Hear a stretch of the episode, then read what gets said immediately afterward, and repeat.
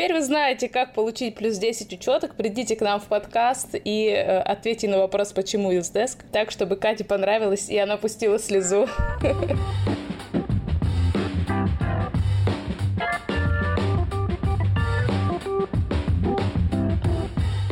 Всем привет! Это подкаст «Оставайтесь на линии» от компании Usedesk. Здесь мы говорим о поддержке клиентов и обо всем, что с этим связано. Слушайте нас на всех подкастерских платформах, ставьте лайки, репосты, комментарии. В общем, помогите узнать о нас как можно большему количеству интересующихся классным сервисом людей.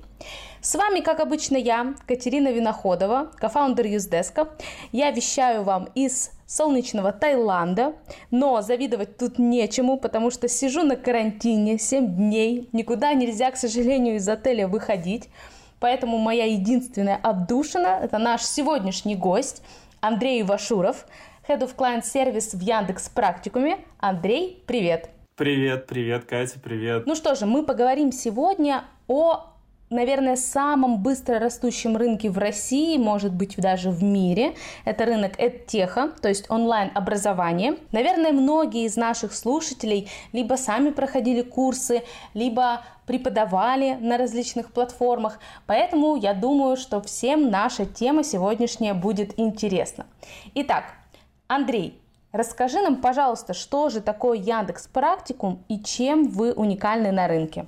Слушай, мы на самом деле здесь сразу с козырей заходим, потому что это та тема, на которую я вообще бесконечно могу говорить. А, не столько поддержка клиентский сервис в техе in general, типа, а столько именно то, как это устроено у нас. Потому что практикум — это в целом довольно уникальный продукт, начиная от идеи, от того, на каких основных базовых э, штуках он стоит и базируется, заканчивая исполнением, как это все в итоге в жизнь притворяется. И если начинать с идеи, то здесь как раз мы довольно сильно отличаемся от того, что было до нас, а, тем, что преподавательская функция в практикуме, по сути, отдана машине. То есть нет каких-то типа педагогов, которые сидят, записывают там сотни, десятки часов видео, чтобы потом это видео какие-то студенты смотрели, какие-то не смотрели, чтобы кто-то это как-то слушал или не слушал. Мы решили, что в целом как будто бы теорию в достаточно удобоваримом виде мы можем дать э, в тренажере, в этом же тренажере эту теорию закрепить, а потом а, дать э, нашему студенту реального человека, какого-нибудь крутого специалиста с большим опытом, чтобы тот свое офигеть какое дорогое время и свой опыт тратил не на то, чтобы ему какие-то базовые вещи объяснять, а чтобы чуть-чуть углубиться в типа практики применения разных вещей, в то, как лучше это делать, в то, почему нужно делать именно так, а не как-то по-другому. В общем, дорогое э, время дорогих специалистов мы тратим на то, чтобы нашим студентам доносить вот эту вот пользу, доналивать ее, а основные какие-то такие базовые штуки мы даем в тренажере. А, все это происходит на платформе онлайн, и типа это можно делать в любое время из любого места. То есть не обязательно типа найти тихую комнату, чтобы в ней сидеть и слушать вот очередной вебинар. То есть ты можешь сидеть где угодно, в Таиланде, в закрытом отеле неделю и сидеть учиться кодить. Вот, иногда выходить на балкон, а, но не курить, потому что нельзя. Вот, а, так, отсылочки к, к сеттингу нашего подкаста сегодняшнего. Вот, и, короче говоря, поскольку вот эти все базовые вещи, они вот так устроены, практикуме изначально, прям сразу с первых дней его существования и появилась э, идея делать хороший клиентский сервис и хорошую поддержку. Как раз с этим и связан мой следующий вопрос. Какова роль поддержки в Яндекс Практикуме? Как поддержка влияет на бизнес и где ее место? А, да, э, э важная штука, потому что как устроен путь пользователя в практикуме любой человек, который про нас где-то услышал, где-то увидел, ему там посоветовали друзья, родственники, коллеги, неважно, он нас нашел в интернете, он приходит к нам на лендос, видит там очень большое количество информации, куча всего, такое программирование, секое программирование, курсы с одной стороны, где учат кодить, с другой стороны, где учат э, там быть дизайнером, менеджером, или учат критическому мышлению, и он сидит такой, типа, блин, и что мне делать с этим всем? То есть, как бы, этого очень много, и для человека, который не то чтобы в этом дофига шарит, сложно определиться. С одной стороны, у нас есть клевый профориентационный курс. Я, кстати, вот, пользуясь случаем, э, хочу посоветовать, если реально вы не очень пока понимаете, что вам нравится в, во всех этих новых цифровых профессиях в IT. О, это Попробуйте... для меня. Я как раз до сих пор не знаю, кем буду, когда вырасту. Вот. Обязательно надо пройти. Это клевая штука. Да, он типа простой и быстрый, там ничего сложного. Он, ну, типа, самое главное, что он бесплатный, естественно. Вот, а, это чисто попробовать разные вещи. То есть прийти, попробовать и посмотреть, вот это получается, вот это интересно, вот это не получается, неинтересно. Ну, это нормально. Вот, и, короче говоря, когда пользователь приходит в практикум, он на все это смотрит, начинает пробовать, и именно в этот момент он уже в первый раз касается поддержки. Потому что, разумеется, у него возникает еще больше вопросов. На какие-то из них мы отвечаем на лендосах, там, в Q&A, там, и все такое. Но, естественно, на какие-то нет.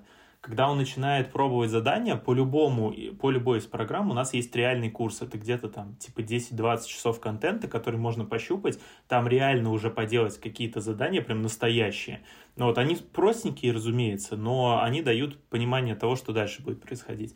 И вот там у тебя уже начинают появляться вопросы, потому что это настоящий живой код. Это настоящая живая теория. И там можно написать, и там чуваки 24 на 7 тебе отвечают где тебе повнимательнее, на какую строчку кода нужно посмотреть. Ну, то есть правильно я понимаю, что ваша поддержка — это не только поддержка техническая, а, это своего рода консультанты по курсу, которые подскажут не только на вопросы, как мне зайти в личный кабинет, но и если ты не можешь, например, разобраться с чем-то в домашнем задании, то они подскажут вместо преподавателя. Да. То есть это люди, у которых еще и есть какое-то образование, связанное с э, этим курсом. Угу. Тогда вопрос, как вы их находите? А, это клевые комплексные вопросы. Сейчас, ох, буду соловьем заливаться. Так вот, а, смотри, а, первый, э, первая часть твоего вопроса, да, а, так и есть. Это консультанты, и это, это немножко преподаватели, это немножко такие консультанты, это немножко продавцы. Вот, потому что на самом деле задача поддержки в том числе и продавать. В этом нет ничего плохого. То есть, ну, здесь типа нужно чуть-чуть потихонечку, как мне кажется, учиться уходить от мысли о том, что какие-то продажи, они, это всегда ультимативно плохо. То есть, если это нормальные продажи, если они делаются не по-мудацки, а они делаются через заботу, через внимание через понимание того, что пользователю нужно, то это норм типа, почему бы и нет? Если у вас поддержка хотя бы чуть-чуть умеет продавать, это крутяк, потому что поддержка это всегда такая дотационная достаточно история в любом бизнесе, и не очень понятно, да, типа как она бизнесово себя обосновывает. Но если у вас есть ощущение того, что у вас поддержка хотя бы чуть-чуть еще и допродает, вы король просто, и, и вы на пьедестале. Вот. И вторая сторона, а, наша поддержка, мы ее называем прям внутри продукта образовательный, потому что это чуваки, которые конкретно могут рассказать, э, что не получается в коде. И это, я честно могу сказать, это идея, которая изначально вызывала у меня невероятный страх, когда ребята, с которыми мы начинали практикум, сказали, а давайте у нас поддержка будет помогать с заданиями.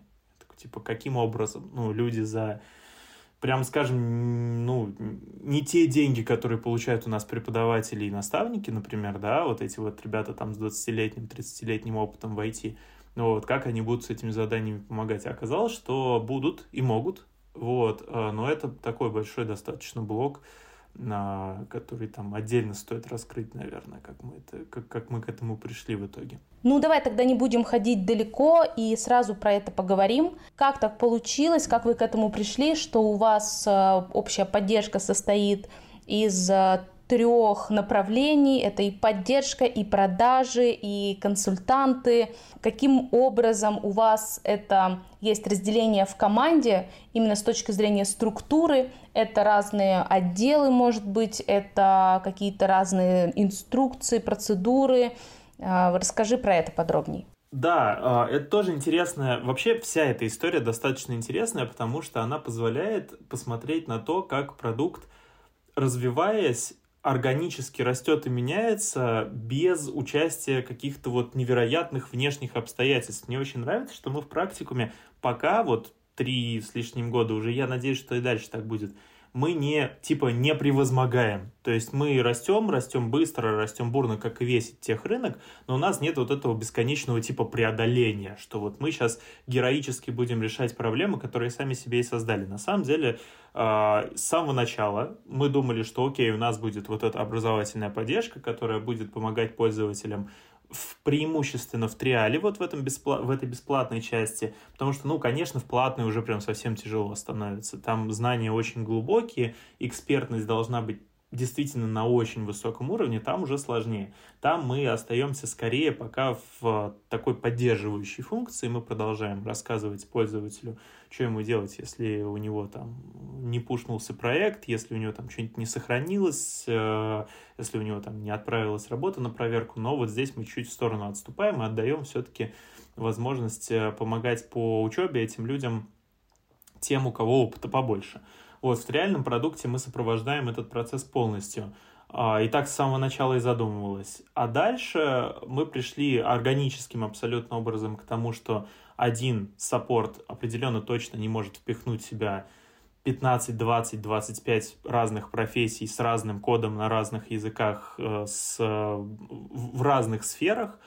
И мы сейчас пришли к тому, что мы разделяем наш саппорт на направления – у нас есть два больших направления, это профессии с кодом и профессии без кода, и внутри этих направлений есть э, отдельные стримы, в которых э, саппорт может либо взять в себя побольше, если он чувствует в себе силы и ему хочется разбираться, либо остаться в рамках какого-нибудь одного мини-стрима и там прекрасно работать и помогать пользователям с тем, в чем он сам хорошо разбирается. Слушай, мы об этом не упомянули в самом начале, но на самом деле мы позвали Яндекс Практикум не просто так. Это одни из наших самых любимых клиентов. О, Андрей показывает мне сердечко, это так мило, спасибо. Насколько я помню, вы пришли э, с пятью агентами и в несколько раз выросли вот за эти пару лет. Расскажи, что самое сложное было в таком масштабировании? Набирать людей, искать, онбордить, оценивать, контролировать. А, с чем именно ты столкнулся, с а, какими сложностями? Ты знаешь, это классный очень вопрос. Мы клево, что вы его, вы, вы его задали, потому что он супер интересный именно с, с какой-то с личной точки зрения. Потому что я сейчас, конечно, буду говорить про себя. А для меня вообще вот э, вся эта история в практикуме супер личная. Э, и если говорить о моих ощущениях, о том, как я, как там руководитель, типа, да, как тот, тот кто это все там с самого начала сопровождает, я могу сказать, что для меня, наверное, самое сложное это оставаться, знаешь, такими вот... Э, типа не бояться экспериментировать, не бояться облажаться, потому что как только ты становишься больше, э, типа больше, чем в 10 раз больше, я вот такой рост имею в виду, да, то есть это там в десятки раз, когда у тебя вырастает продукт вырастает команда, а у тебя появляются какие-то зажимы. То есть ты становишься существенно менее свободным в том, что ты хочешь делать, в том, что ты можешь, в том, какие типа идеи у тебя появляются. Ты типа перестаешь фантазировать немножко. А что будет, если мы, я не знаю, что будет, если мы поддержку на каком-нибудь курсе выключим, например. То есть вроде стандартная практика, ухудшающий эксперимент, чтобы посмотреть, как оно все будет работать. Но когда у тебя условно 100 пользователей в неделю, ты относишься к этому совсем по-другому, чем когда у тебя этих пользователей десятки там и сотни тысяч. Вот. И позволять себе вот такие штуки, это, наверное, самое сложное. И я очень рад, что ребята, с которыми мы работаем, в моей команде, в смежных командах, они этого не утратили. И мы все вот как-то все, все еще не боимся облажаться и не боимся экспериментировать. Вот это, наверное, в росте самое сложное. Не, по, не получить вот этих зажимов. Типа постоянно искать. Это очень прикольная штука, потому что э, чем нам нравится, например, типа с вами работать? Тем, что мы что-то придумали, типа пробрасывать в э, тикет произвольное поле, которое передает какое-нибудь значение о пользователе, что мы раньше не знали. И мы такие, блин, а как мы, как вот мы, чтобы вот сделать, чтобы это в юздеске в тикете появилось? А вот вы такие, да вот, API, пожалуйста, делайте все, что хотите, туда вот как бы вот вам произвольные поля. Вы такие, о, прикольно, давайте типа попробуем то, попробуем это, попробуем пятое, десятое. Попробуем с правилами поиграться, чтобы автоответы у нас начали работать немножко по-другому. Попробуем еще что-то такое поделать. Вот, не словить этих зажимов, типа не, не пугаться, менять. То есть я, я знаю, что есть чуваки, которые подпись в, в поддержке не меняют там месяцами, месяцами и годами, потому что им нужно с маркетингом, с пиаром это все согласовать, и как же, и ой, а вот э, это уже, это уже нельзя, это миллионы людей увидят.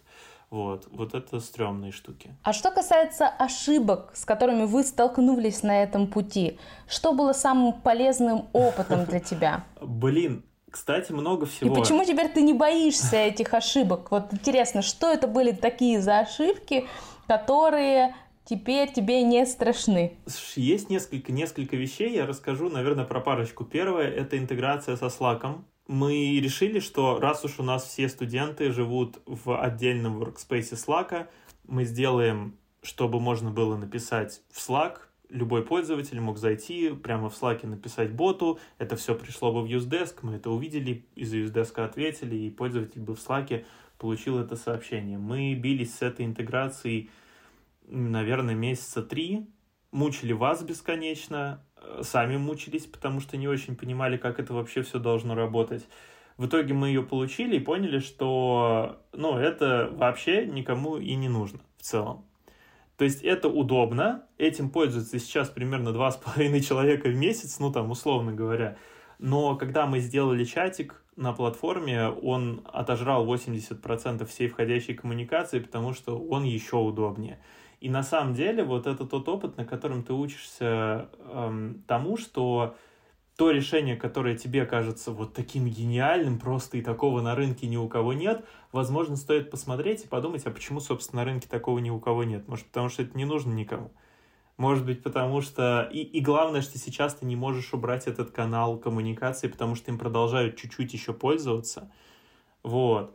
И это, опять же, такой хороший ценный опыт, что фрагментируя вот эти вещи, фрагментируя каналы, точки входа в саппорт и так далее, ты сидишь такой молодой, наивный и думаешь, да, мы уберем потом. Ну, потом уберем, если нам не надо будет. А потом ты не уберешь, потому что там будет 10 человек у тебя в месяц, но они будут. Вот. И их нужно продолжать поддерживать, потому что ты делаешь классный, консистентный клиентский сервис. Вот. А, и, мучаешься, и маешься.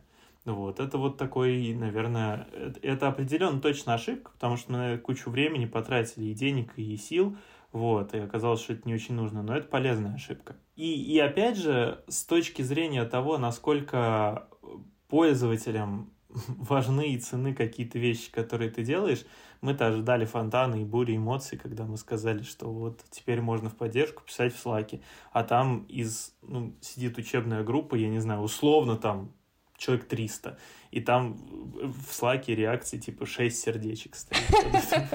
Не вау, не вау. Понятно.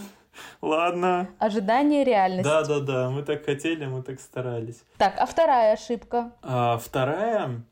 Да, я вот просто думаю, что выбрать, потому что здесь, вот здесь много всего, но я бы, знаешь, сказал, что это то, что мы как-то очень наивно полагали, что в принципе, стримы поддержки пользователей, поддержки преподавателей, наставников, поддержки каких-то смежных функций в э, команде, что они все где-то в одной плоскости лежат, их можно объединить, и одни, вот одних людей э, попросить поддерживать и пользователей, и общаться с кураторами учебных групп, и общаться с ребятами, которые сопровождают финансовые операции студентов. Вот как бы все это замкнуть на один саппорт, который весь такой вот, ну, они же все знают, типа, почему нет?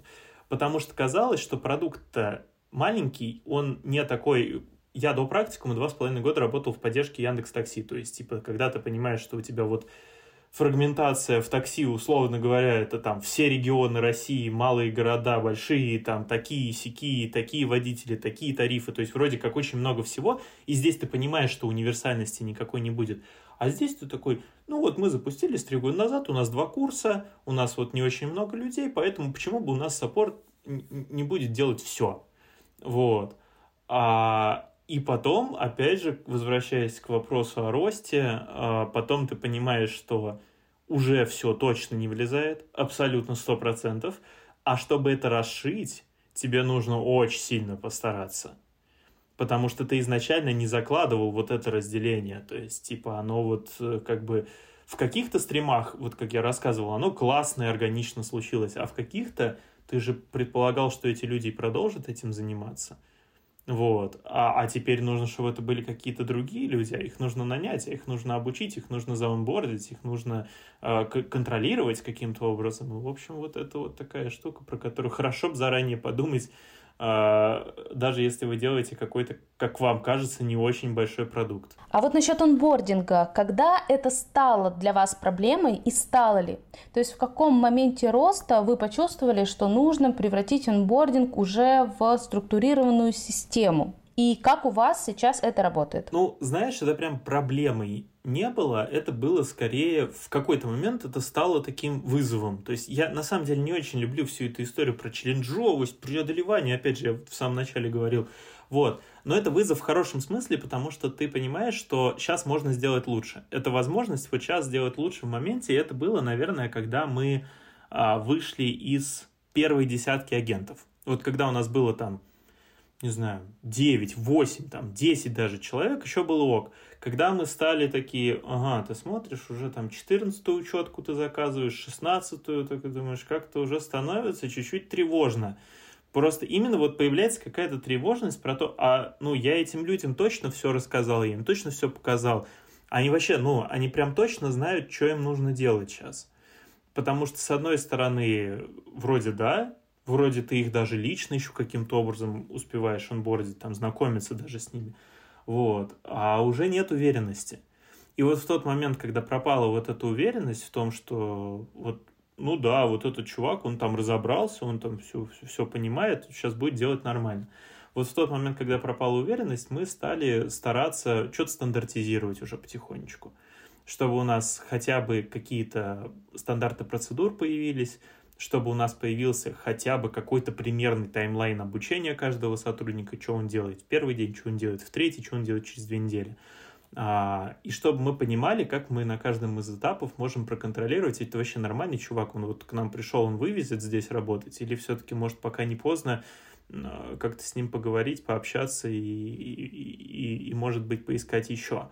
Вот. А, сейчас это очень большой процесс, который на самом деле начинается еще на этапе найма, а, когда мы, слава богу, научились прогнозировать найм, научились примерно понимать а, тот портрет ребят, которых мы хотим видеть на этой позиции, потому что это тоже был, было много экспериментов, кто это, что это за люди, откуда они, с каким они бэкграундом приходят работать в саппорт-практикума. А, и сейчас это клевый обучающий курс на самом практикуме, закрытая профессия, которую никто не видит, но вот вы, когда учитесь в практикуме, знаете, что там где-то рядом в тренажере лежит профессия э, специалиста службы образовательной поддержки. Вот. А, контрольные, автоматические, которые тоже на всей инфраструктуре практикума работают, которые наши саппорты сдают.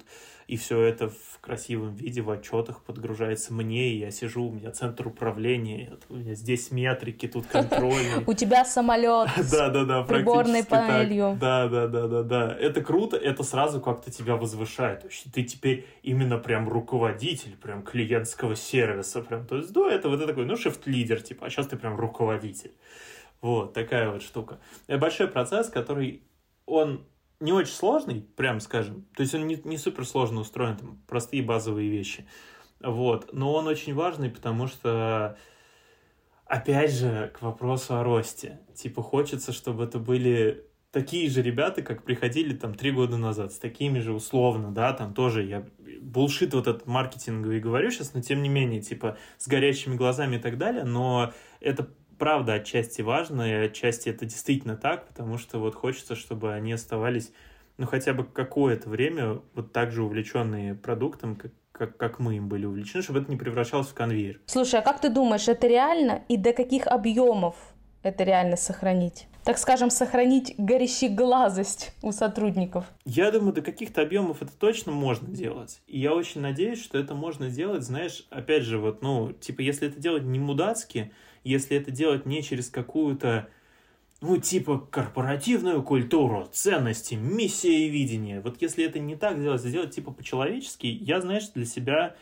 ну, нашел такой подход. Я не знаю, честно, вот сейчас я вроде как рассказываю об этом, я не знаю, еще правильно это сработает это или нет. О чем я сейчас мечтаю, что носителями этих ценностей и этого подхода сейчас э, являются ребята, которые, ну, со мной вот три года назад начинали все это строить. И до тех пор, пока я здесь, пока они здесь, мы вроде можем это дальше транслировать. Градус, естественно, снижается.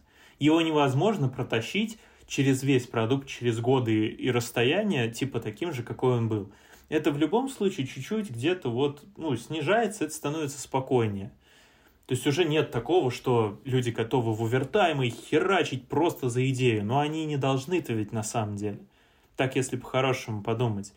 Вот. А хочется, чтобы это оставалось в таком позитивном ключе, как фон, вот такая штука, работа, на которую тебе, в принципе, ну, хочется ходить. Нет такого, что ты просыпаешься и думаешь, да ёб твою мать, опять вот это вот. Вот главное, чтобы такого не было. Вот. А, и это, я думаю, это реально. Вот. Восторгов, да, их поменьше становится со временем. Но у нас есть такая штука, мы каждый квартал мониторим эмоциональное состояние сотрудников. И один из э, важных вопросов, который там есть в этом опроснике, это то, насколько вы чувствуете радость от успехов продукта. Вот вы там узнаете какие-нибудь новости, что практикум получил первые там 50 оплат в Латинской Америке, например. Вот вам насколько не пофиг на это? Вот. И в, в момент, когда вот эти показатели начнут снижаться, если это произойдет, я надеюсь, этого не случится, вот тогда мы поймем, что надо что-то делать. Пока люди до сих пор радуются тому, что где-то в другой части продукта вообще, независимо от них, что-то произошло, пока они чувствуют с этим сопричастность, такие, блин, прикольно. Опять же, не обязательно, чтобы они до потолка прыгали такие, господи, мы работаем в самом лучшем месте на планете. Типа такого не надо, просто они такие, о, прикольно, круто. Вот. Это класс, это, это, это хорошая такая история. Вот. Это хочется сохранить. А расскажи чуть поподробнее про вот эту работу с обратной связью. Как вы понимаете, что сотрудник доволен и его эмоциональное состояние позволяет ему хорошо работать? Знаешь, а это, наверное, как и с, в, в работе с пользователями. Такая же штука, чтобы понять, что человек хочет, у него надо спросить. Вот. Э, не надо пытаться угадать, что от вас пользователь хочет. Проще всего ну, спросить у него, что ему нужно. То же самое и с сотрудниками мы делаем. Мы прям спрашиваем, ты вообще, чувак, как? Вот, ну, все в порядке, все в норме. Как ты себя чувствуешь? У тебя вообще есть сейчас ощущение того, что ты продуктивный. У, ты, у тебя у самого, да, не у твоего руководителя, там, у кого-нибудь еще. Вот ты сам чувствуешь, ты, ты, ты продуктивный, ты пользу приносишь. Вот. Тебе вообще, ну, как бы, просыпаться, как с утра идти на работу комфортно или нет. А, эти штуки мы делаем раз в три месяца. Хочется на самом деле делать чаще, но это такая большая штука. Очень много, конечно, данных. И, и ну, я сомневаюсь прям, что ребята, конечно, там каждый месяц, условно говоря, будут что-то такое заполнять. Раз в три месяца нормально. А, и то мы все равно ходим и прям просим, пожалуйста, ответь, типа, честно, это все, это, это абсолютно анонимная история, мы никому не рассказываем, а, кто как отвечал, даже между департаментами, ну, не всегда делимся, типа, не всегда рассказываем. И у нас есть там разные инструменты, которыми мы пытаемся выравнивать вот это все. А, если сотрудники тебе говорят, что они не очень чувствуют связь с руководителем, например, но очевидно, ты типа с ними должен почаще встречаться. Вот есть проблемы, которые чуть проще решаются, когда людям можно домой отправить хорошее офисное кресло или монитор э, или новый ноутбук, потому что у них старый стал плохо работать. А все вот эти вещи, когда у тебя 4 человека работают, как вот у меня было 3 года назад, это можно узнать вот просто в чатике. А когда у тебя 50, там 100 или 150 или 1000 человек, это в чатике уже узнать нельзя. Поэтому ты идешь, делаешь формочки, заставляешь всех их заполнять. А что вы делаете в плане мотивации? Есть ли у вас э, какие-то ачивки у сотрудников, соревновательные элементы? Мы вообще хотим попробовать когда-нибудь какую-нибудь геймификацию, э, хотя бы какие-нибудь ачивочки, вот, но э, пока с этим сложновато мы пришли к абсолютно простой, понятной мотивационной схеме в, э, через то, что мы награждаем э, лучших э, N саппортов за месяц просто баблишком. Вот, мы им досыпаем чуть-чуть к, к зарплате. Вот. И главное, ну, наверное, типа, что опять же хочется сохранить с ростом, что про этих людей все знают. То есть мы про них рассказываем, мы говорим, какие они типа молодцы, что вот э, к любому смежнику, который так или иначе касался саппорта практику, можно прийти и сказать, кто там крутые ребята. И он прям нескольких человек назовет сходу. И это вот э, тоже такая достаточно сильно мотивирующая штука для самих ребят. Я знаю, что они, им, им очень нравится, когда их вспоминают продукте. Мы обычно с нашими гостями разговариваем об управлении линейным персоналом, операторами поддержки, но есть еще очень интересный аспект – это управление тим-лидами. Вот у тебя как раз есть этот опыт, ты сначала управлял операторами поддержки, теперь ты уже биг босс, управляешь тем лидами. Вот расскажи, в чем разница и что конкретно ты поменял в своем подходе в управлении? Наверное, знаешь, эм, я бы начал с того, что с этими ребятами нужно очень часто себя тормозить и говорить, что, ну, как бы они — это не ты в прошлом. То есть вот, ну, грубо говоря, так, да, я сейчас попробую чуть подраскрыть, потому что когда ты сам управляешь э, агентами, когда ты сам управляешь саппортами, конкретными, вот, я не знаю, там, пятью людьми, ты думаешь, что все это так делают. Вот, вот у тебя складывается какой-то способ, которым ты это делаешь, привычный, понятный, он даже работает, если ты, ну, вырос, очевидно, он работал. Вот. Потом у тебя появляются свои тем лиды, и здесь вот важно в этот момент остановиться и сказать себе, они могут делать по-другому, не так, как делал я. То есть, типа, не надо заставлять их делать, как когда-то делал я. Если им удобно руководить своими, а, своими сотрудниками определенным образом, пусть они попробуют. Если у них не получится, мы им вставим, но вдруг у них тоже выйдет. Вот, это самый главный момент, в котором мне прям приходилось буквально себя по рукам бить. Я понимаю, что у меня там шифт-лидер, вот он ну как, вот он, не знаю, там в чатике не появляется со своими ребятами, не кидает им мимасы. Я думаю, чувак, это же так важно. Вот, потом думаю, нет, пусть попробует. Пусть попробует, например, дистанцироваться. Может, у него так получится. И оказывается, что у него действительно так получается. Ты думаешь, блин, прикольно. То есть вот это вот, вот это работает. Они — это не ты. Слушай, а что ты делаешь вот в таком случае, когда ты предчувствуешь, что сотрудник точно ошибется, а ты даешь ему возможность совершить ошибку, или ты бежишь и предотвращаешь ее, говоришь, а, пожар, подстилаешь соломку, вот как ты действуешь в таких случаях? Если бы мы три года назад с тобой встретились, я бы сказал, что я стараюсь предотвращать ошибки. И так было, правда. Потому что мне, наверное, знаешь, самому было страшно ну, самому было страшно по жопе получить на самом деле. То есть вот ты, ты типа такой молодой совсем руководитель, и тут твой подчиненный косячит, и ты понимаешь, что прилетит тебе, и как бы, и вот, вот эта вот ситуация, в которой тебе максимально некомфортно со всех сторон, и ты стараешься вот этих, этих вещей избегать. А сейчас мне кажется, что я немножко по-другому к этому отношусь, потому что мне повезло с тем, что мне-то в свое время позволяли ошибаться, и я-то в свое время тоже шишек набил. У меня историй очень много, э, которые, в том числе мои конкретные ошибки, стоили компании ну, да, миллионы и, наверное, десятки миллионов рублей. Ну все, у меня подоспел уже следующий вопрос. Мы к этому вернемся. Вот, да, окей, хорошо, запишем, запомним. Такие ошибки были у меня, мне-то позволяли их совершать. И я понимаю, что моему руководителю в тот момент тоже капец как страшно было. И он наверняка это все видел. И он мне разрешал. И я думаю, ну, блин, ну, наверное, надо все-таки стараться. Наверное, надо стараться. Понятно, что это тоже не, ну, не аксиома, не истина, применимая абсолютно к любой ситуации. Если ты понимаешь, что там реально какой-то страшный косяк висит, и ты можешь предотвратить, ну, наверное, лучше, конечно, вовлечься, потому что, блин, это, это может быть потенциально очень травмирующий опыт. После такого сложно выплывать. То есть, типа, ошибка твоего твоего сотрудника, который он может совершить, она либо его, типа, научит чему-то, либо утопит. И вот как бы здесь важно понимать, вот этого конкретного чувака, например, утопит его ошибка, или она его каким-то образом, типа, замотивирует, и он на ней чему-то научится. И вот в этом, блин, получается вот эта тонкая ходьба по вот этому охрененно тонкому льду, что ты с одной стороны такой весь из себя крутой, хочешь позволять своим ребятам ошибаться, а с другой стороны, типа, блин, а вот он выплывет из этой ситуации? Нет, вот надо понимать. И вот это вот, получается, я вроде как ответил на твой вопрос, а вроде и не ответил. Вот.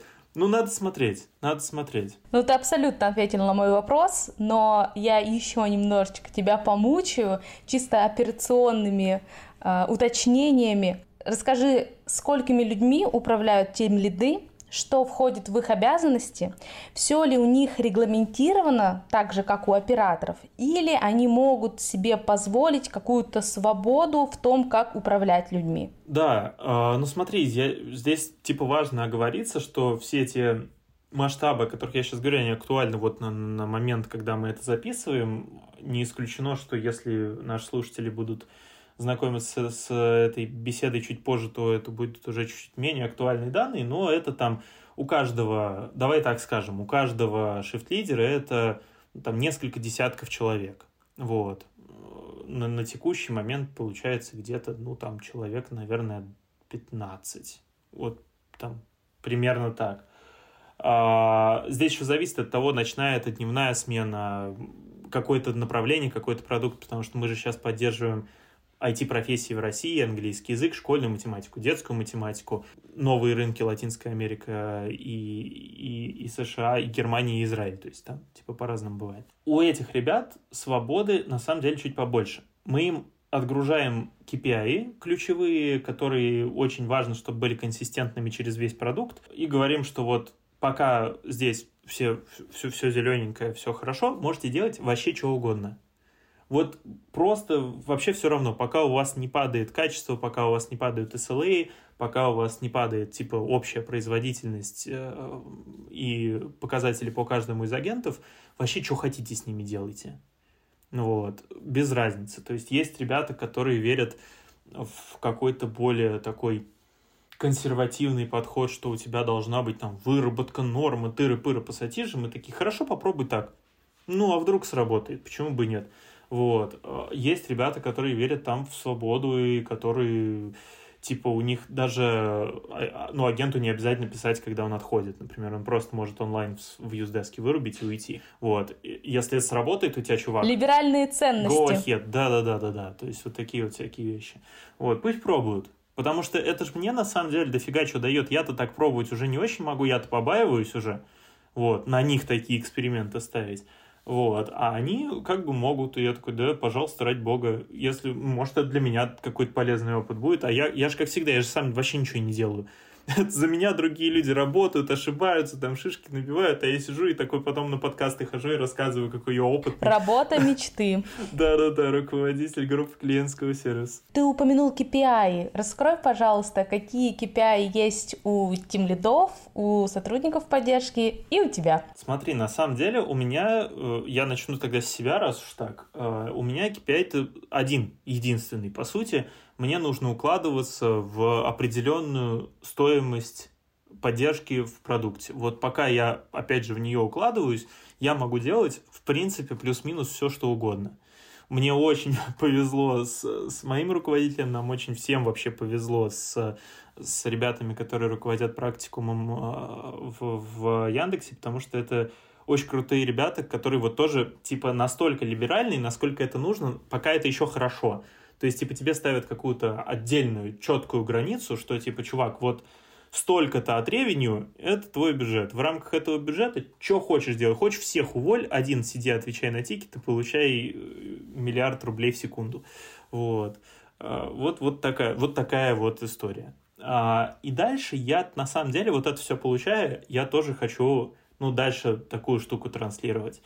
И мы говорим о том, что у нас есть несколько вещей, которые нам критически важны. И главное из них, конечно, это SLA, это скорость ответа. Я коротко объясню почему.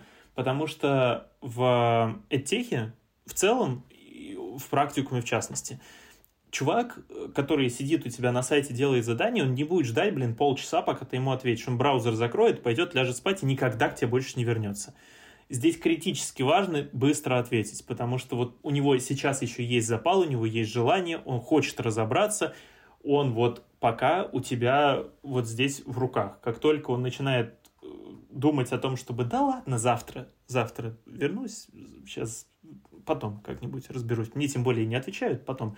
Ну все, ты его потерял. Вот, нам очень важно довести такого человека, желательно, конечно, до момента покупки профтрека. Конечно, мы хотим, чтобы он нас купил все-таки что-то. Но даже если он не купит, мы все равно хотим, чтобы он до, хоть до конца дошел, потому что ну, это полезно, это типа опыт, который мы хотим, чтобы у него был. Вот, поэтому мы очень внимательно следим за скоростью первого ответа, мы очень внимательно следим за тем, чтобы вся эта коммуникация была качественной как с точки зрения того, чтобы в ней не было грамматических, пунктуационных, смысловых ошибок, так и с точки зрения того, чтобы а, в ответе была достаточная полнота, достаточная экспертность, профессионализм и все такое, чтобы мы не выглядели идиотами, которые пытаются чему-то людей научить, а при этом нормально не могут объяснить. Потому что прикинь, насколько страшно, да, ты говоришь людям, что ты делаешь очень крутое онлайн-образование, а у тебя в поддержке при этом сидит какой-нибудь чувак, который явно, ну, не делает крутое онлайн-образование. Он такой, типа, там, да пофиг, вот. И, ну и все. И ты, ты сломал все, что могло дальше произойти с, с продуктом у человека, потому что он вот, вот об этот первый барьер ударился, увидел там не, не пойми что и ушел. Вот. Скорость, качество и общий такой показатель, который очень сложно выразить словами, но тем не менее мы стараемся. Это одна из ключевых базовых ценностей Яндекса, которая всем новым сотрудникам постулируется как одна из главных, и я считаю, что это супер правильно. Это ну вот, вот, этот, вот, вот эта история про заботу, про счастье пользователя. То Яндекса одна из ключевых миссий вообще во всем Яндексе – это счастье пользователя – ему должно быть приятно, удобно и комфортно с нами. И, и вот этот показатель, он типа очень сложно выражается в цифрах, но он очень хорошо ощущается на конкретных примерах, когда ты смотришь переписки с пользователями и думаешь, вот здесь мы смогли, а вот здесь нет, здесь надо типа лучше стараться.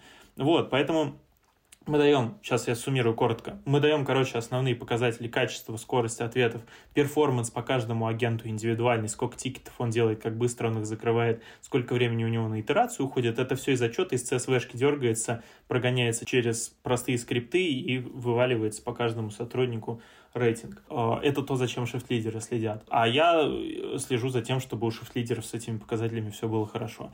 Вот. А дальше мы уже на это накручиваем какие-нибудь приколы, типа давайте сделаем разметку тикетов по тематикам машинным обучением, сколько нам это будет стоить, там, вписываемся мы в бюджет, ну, вписываемся, ну, давайте делать, может, это еще какие-нибудь прикольные нам даст преимущества. Ну что ж, к сожалению, подходя к концу нашего подкаста, у меня осталось два вопроса. Первый вопрос.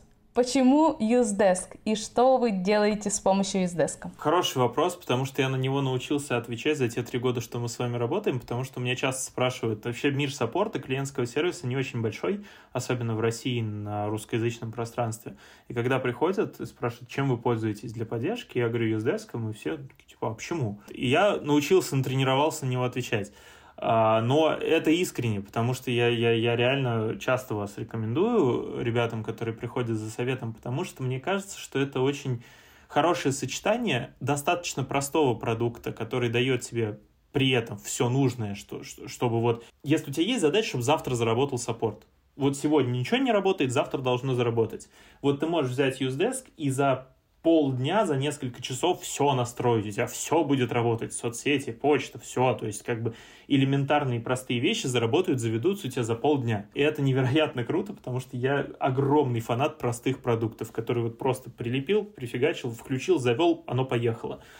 А с другой стороны, если ты потом на это хочешь накручивать какие-то приколы, вот мы делаем свои красивые, огромные отчеты. Ты можешь это делать просто, тебе при этом не нужно приходить к ребятам и говорить, ребята, а можно ли реализовать вот такую фичу, чтобы они тебе сказали, ну, через полгода, может быть, когда-нибудь. Ты можешь к ним прийти и спросить, ребята, а вот если мы вот эту ручку там в API дернем, если мы вот здесь там подтянем здесь вот э, стригерим, оно заработает? Они тебе говорят, да, заработает. Такой, о, клево, типа все можно, можно дальше тюнить это, потому что все равно остается, несмотря на простоту, все равно остается вот этот вот хороший запас изменений, которые можно делать. Вот эта дельта, она типа широкая. То есть ты можешь оставаться где-то в серединке и просто делать хороший простой обычный саппорт, это клево. А можешь там уже куда-то в разные стороны отходить, и что-то что у тебя даже будет получаться. Вот, мне этим очень нравится UseDesk. А для чего используете? Сейчас, кстати, не только для саппорта. Это хороший, э, хороший вопрос, потому что сейчас у нас в Юздеске работают продажники, а, у которых есть интеграция с CRM-кой. У нас сейчас э, работает поддержка не только пользователей, но и преподавателей через UseDesk. Э, единственное, для чего мы не используем, я по-честному могу сказать, мы никаким образом сейчас не взаимодействуем с карточками клиентов. Нам очень хочется рано или поздно к этому прийти, чтобы у нас в карточке клиента все-таки было побольше информации, мы как-то этим пользовались более активно и, и продуктивно. Вот сейчас пока не пользуемся, а всем остальным пользуемся. И почти всеми, наверное, интеграциями, которые есть, кроме телефонии, потому что у Яндекса своя, своя там интеграция с телефонией по-другому настроена. Вот. А так мы пользуемся всем, и WhatsApp, и Э, когда он был вот ужасный, как раньше, сейчас вроде стало чуть получше, но это, опять же, это не из-за того, что там вы что-то не так делали, это из-за того, что Facebook, ну, мета, это, конечно, приключение на каждом шагу просто. И пользуемся интеграциями с Юсканом, например, нам тоже очень нравится, у нас весь SMM тоже пользуется Usedesk, потому что им удобно, у них все, вся переписка с пользователями логируется в Usedesk, и, типа, им, им очень комфортно. А, я, правда, каждый раз говорю, когда кто-нибудь приходит и говорит, можно нам учетку? Я говорю, вы точно будете пользоваться? Будем, будем. Я потом захожу, периодически проверяю, вроде реально все пользуются. Потому что хочется иногда оторвать у кого-нибудь учетку. Ты думаешь, зачем им? Сидят там какие-нибудь, знаешь, эти там продуктовые исследователи. Думаешь, ну зачем ему учетку? Он что, в WhatsApp не может так, что ли, написать человеку? Заходишь, а он реально пользуется. Думаешь, блин, правда, получается удобно. Круто. Минутка супер приятной рекламы от э, Андрея Башурова. Ребята, Предыдущий вопрос был оплачен.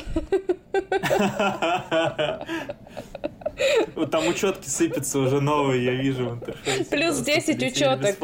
Да, теперь вы знаете, как получить плюс 10 учеток. Придите к нам в подкаст и э, ответьте на вопрос, почему Юздеск, так, чтобы Кате понравилось, и она пустила слезу. Ну и что ж, последний вопрос. А, ты упомянул, и никто тебя за язык не тянул. Расскажи нам, пожалуйста, о том, какие ошибки привели к тому, что компания Яндекс потеряла несколько миллионов рублей. А, дорогие друзья, сейчас, внимание, эксклюзивная информация, которую вы нигде больше не услышите. Это правда. Это правда. Слушай, я могу рассказать, э, наверное, потому что это не очень секрет. Ну, э, это не очень секретно, потому что это было в паблике, то есть все это видели. Ну, как бы, если поискать э, в интернете, скорее всего, вы найдете эти примеры. А, из практикума у нас была история, когда мы еще были прям совсем молодые, юные, не очень понимали, как делаются вещи, нам казалось, что... Ну, и мне часто до сих пор так кажется, я опять же бью себя по рукам просто в этих моментах, но тем не менее, что, ну, как бы, если ты прав, то надо как-то все-таки попытаться донести это до пользователя, потому что, ну, как, вот, ну, все-таки оно не так работает, как ему кажется, и как будто ты уже собираешься, выезжаешь к нему домой, чтобы объяснять ему долго под дверью, как ты, как ты прав, а он нет, а он вместо того, чтобы тебя слушать, идет и пишет пост на Пикабу, который влетает в топ по запросам э, твоего бренда везде вообще, где только можно, и ты покупаешь у Пикабу интеграции на миллионы рублей, чтобы хоть немножечко этот пост подвинуть, потому что ну что это такое. И там главное в комментариях, удивительно, редкий случай в комментариях люди-то на твоей стороне, на стороне бренда, они понимают, что ситуация действительно ну, не такая однозначная, как она казалась пользователю. Хотя мы на самом деле никогда не отрицали и в той ситуации, и во всех остальных, что мы тоже, ну, косячим. Это нормально. Все, типа, периодически делают какие-то глупости. Вот. Но это надо в комменты зайти, это надо пост открыть, это надо прочитать. А как только ты ищешь, э, вводишь название своего бренда, ты видишь этот пост, заголовок, и все. И такой, типа, ну что, пошли отваливать рекламные бюджеты в Пикабу, вот, вместо какой-нибудь очередной хорошей статьи на Хабре. А второй случай был, он стоил дороже, и он был с одним известным, очень известным блогером, и, и рэп-исполнителем теперь еще. Когда мы решили, что мы очень хорошо пошутим в Твиттере, а, а оказалось, что есть темы, на которые лучше не шутить, даже если сам человек про себя это делает. Ты а, говоришь Капец, загадками. Я интригу забросил, ну, что да? про первый кейс, что про второй. Ну ты хотя бы скажи нам, по каким, может быть, ключевым словам поискать, если ты нам прямо не можешь сказать всю правду. Слушай, нет, ну Первый кейс, на самом деле, если на Пикабу зайти, посмотреть там по, по запросу Яндекс Практикум, вы, скорее всего, этот пост найдете, он про не очень хороший возврат. Вот, а, потому что, ну, нам казалось, что, типа, правда, мы там не должны все деньги человеку возвращать, вот. Хотя я сейчас и понимаю, что это было неправильно. И на самом деле я тогда тоже очень быстро понял, что это неправильная позиция. То есть в этом смысле вроде ты там оферты, у тебя все, ты большой молодец. С юридической точки зрения ты очень круто подготовился и провел большую работу. Типа ты, ты, ты действительно можешь там этого не делать.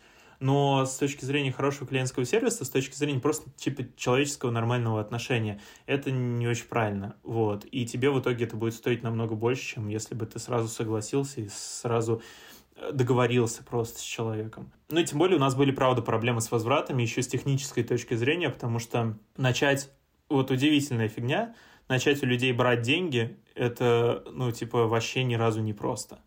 Вот. Тебе нужно очень много всего сделать, чтобы ты мог у людей а, брать деньги, а потом еще больше сделать, чтобы их правильно этим людям возвращать, если это вдруг а, вдруг понадобилось. Но, если что, ребята, если вы вдруг думаете о том, чтобы прийти в Яндекс Практикум учиться, сейчас у нас с возвратами все прекрасно и отлично. Если вдруг по какой-то причине вам это понадобится, хотя я надеюсь, что нет, и вы доучитесь до конца, сейчас все хорошо, вот тогда было не очень. А во втором случае, да, мы, короче, работали в такси, и я как раз руководил в такси службой э, поддержки в соцсетях. И нам часто писали там блогеры всякие, известные чуваки и все такое. Тут нам написал, э, ну, я не знаю, наверное, правда про имени. Ну, я скажу, человек очень известный, он вот блогером был, сейчас у него есть а, как минимум одна песня, которую все знают и слышали прошлым летом, где он находится в определенном состоянии. Состоянии, да. И у него есть э, ну, там черта, особенность выразительная, по которой его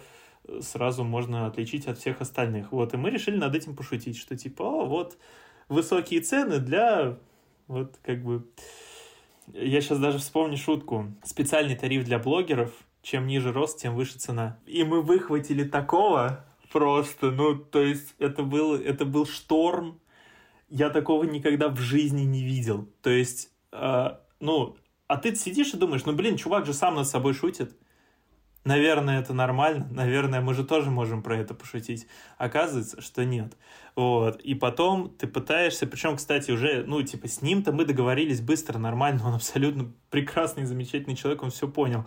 Вот. А вот с аудиторией договориться намного сложнее. Аудитория не прощает ошибок. Да, она действительно такой фигни не прощает. И здесь тоже вот, ну, типа, вот этот вот момент про то, что клево, когда саппорт у тебя хочет запомниться, там это, чтобы выстрелить где-то в соцсетях, потому что это же была еще волна, знаешь, вот этого когда только-только выстрелил первый раз Aviasales, когда только-только начали выстреливать отдельные кейсы там в Рокете, в Тиньке, вот в, в Финтехе, типа там, ну, почему-то у Финтеха самый клевый саппорт, и был и есть, мне кажется, в э, соцсетях до сих пор. Это, это все начало выстреливать, и ты тоже хочешь ты тоже хочешь, ты, ты такой как бы типа, да, вот мы сейчас будем делать инфоповоды один за другим каждую неделю. Вот, и в итоге оно вот так вот все оказывается. Ну что же, те, кто дослушали наш подкаст до конца, э, получают преимущество большое, потому что э, мы разыгрываем мерч, наш мерч. Э, вы увидите, что это будет, когда получите. Те, тот человек, тот э, наш слушатель, кто в комментариях напишет, про какого блогера шла речь? Первым тот получит от нас подарок.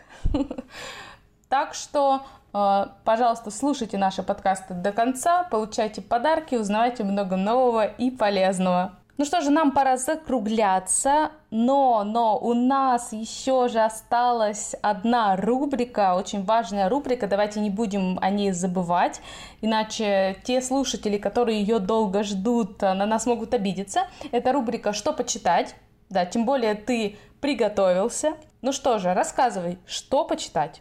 Так вот, я сказал, что я подготовился, но я не сказал, что я подготовился с книгой извините, топ-10 аниме-предательств, это будет не книга. И вообще рекомендация сомнительная, как и все, что я говорил сегодня на протяжении вот всего этого времени.